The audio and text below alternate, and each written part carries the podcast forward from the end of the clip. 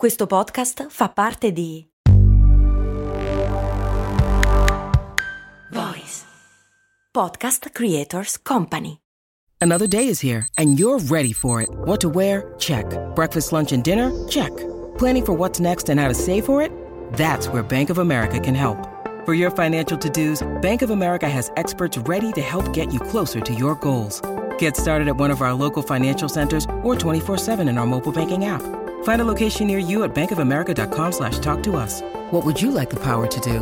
Mobile banking requires downloading the app and is only available for select devices. Message and data rates may apply. Bank of America and a member FDIC. Le zanzare sono tra gli esseri viventi più fastidiosi.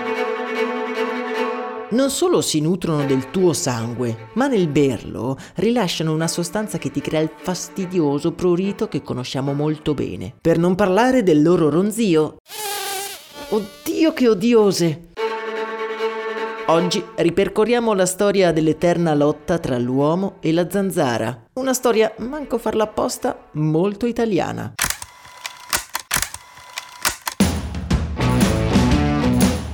Bentornati su Brandy, io sono Max Corona e oggi, beh, oggi si parla di un'invenzione che non solo ha dato vita ad un mercato fiorente, ma anche cambiato radicalmente le nostre vite. Il repellente anti-zanzare. Il problema di tenere a bada questi fastidiosi predatori di sangue è materia di discussione già dall'antichità. I persiani infatti utilizzavano il piretro, tecnicamente detto Tanacetum cinerariofolium, una particolare pianta che bruciata produce un insetticida naturale. Questa proprietà, come detto già nota alle popolazioni più antiche, fu casualmente scoperta in Croazia da un imprenditore austriaco, un tale Johann Zackler, il quale fonda nel 1854 una piccola fabbrica a Vienna per produrre la sua tintura mortale per insetti chiamata Zuckerlin, che viene in pochi anni venduta in tutto il mondo. Ma noi, nelle nostre calde serate passate in riva al lago o nei terrazzi sulle nostre città, mica utilizziamo la tintura mortale per insetti. Noi utilizziamo lo zampirone, una spirale che bruciando ci dona quell'inconfondibile odore di estate.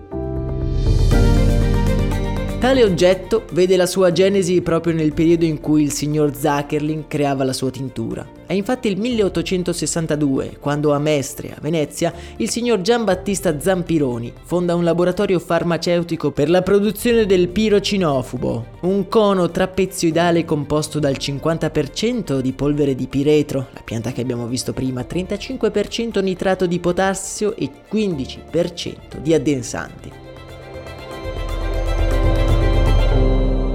La facilità di utilizzo e la sua efficacia rendono ben presto questa invenzione famosa prima in tutta Italia e poi anche in tutta Europa. Nel canale Telegram vi lascio una pubblicità dello zampirone spagnolo. Essendo un prodotto noto soprattutto con il nome del laboratorio che lo produceva, per tutti quel cono con quell'odore così caratteristico diventa noto come zampirone. Ma come noi abbiamo detto che aveva una forma fatta a cono. Ma da dove arriva quindi la sua classica forma a spirale? Arriva, pensate un po', dal Giappone.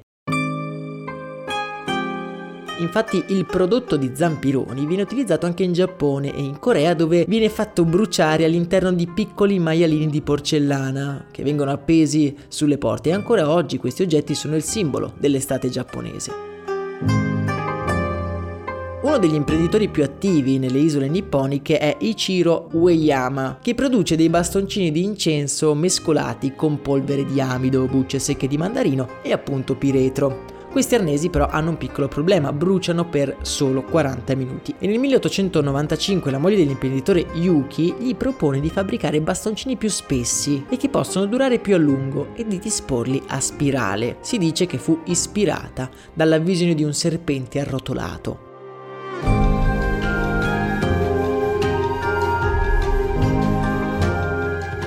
Nel 1902, dopo una serie di prove ed errori, viene perfezionato lo zampirone a forma di spirale. In realtà in Giappone venivano venduti i pezzettini della spirale che poi venivano legati insieme da uno spago. Come sappiamo però la nostra battaglia nei confronti dell'insetto succhia sangue non si è di certo fermata allo zampirone ed è proprio negli anni 40 del 1900 che si comincia ad utilizzare l'artiglieria pesante.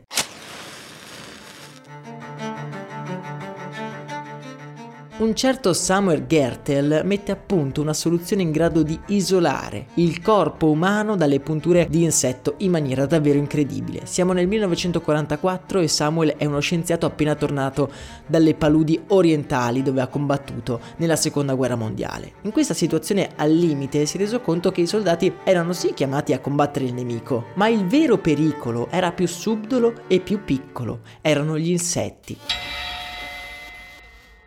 Nel 1944 mette a punto per il governo della difesa il dietil toluamide, o anche comunemente detto DEET, una soluzione in grado di tenere lontani gli insetti dalla pelle dei soldati. Il DET rimane una dotazione a uso esclusivo del governo degli Stati Uniti fino al 1957, quando il brevetto viene dato in concessione alla Johnson Johnson, che pochi mesi dopo lancia sul mercato il famoso Autan.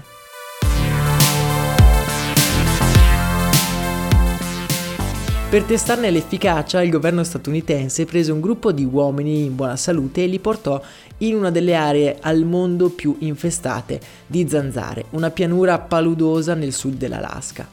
Metà di questo gruppo venne trattato con il DET, mentre l'altra metà non ebbe nessun trattamento. Dopo aver lasciato questi uomini immersi in sciame di zanzare, il risultato fu chiaro ed impietoso. Quelli non trattati finirono in ospedale, la loro pelle era completamente ricoperta da migliaia di punture. Quelli trattati con il DET invece si erano beccati una media di 3 punture a persona. Un successo davvero incredibile. Nel canale Telegram vi lascio inoltre un video davvero impressionante in cui si può vedere l'efficacia di questo repellente, che in realtà non uccide le zanzare, ma ricopre la pelle con un odore che non le fa avvicinare. A quasi 80 anni dalla sua scoperta, il DET è ancora il repellente più efficace ed utilizzato al mondo e un recente studio ha dichiarato che il mercato di questi repellenti aumenterà del 7% entro il 2026 a causa della diffusione sempre maggiore dell'area in cui si riproducono le zanzare, dovuta ovviamente al cambiamento climatico.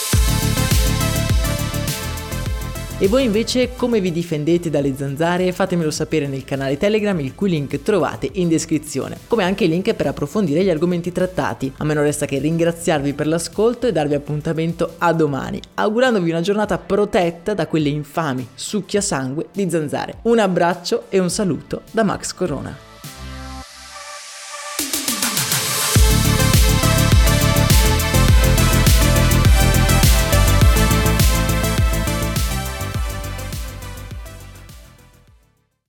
I'm Sandra, and I'm just the professional your small business was looking for. But you didn't hire me because you didn't use LinkedIn jobs. LinkedIn has professionals you can't find anywhere else, including those who aren't actively looking for a new job but might be open to the perfect role, like me.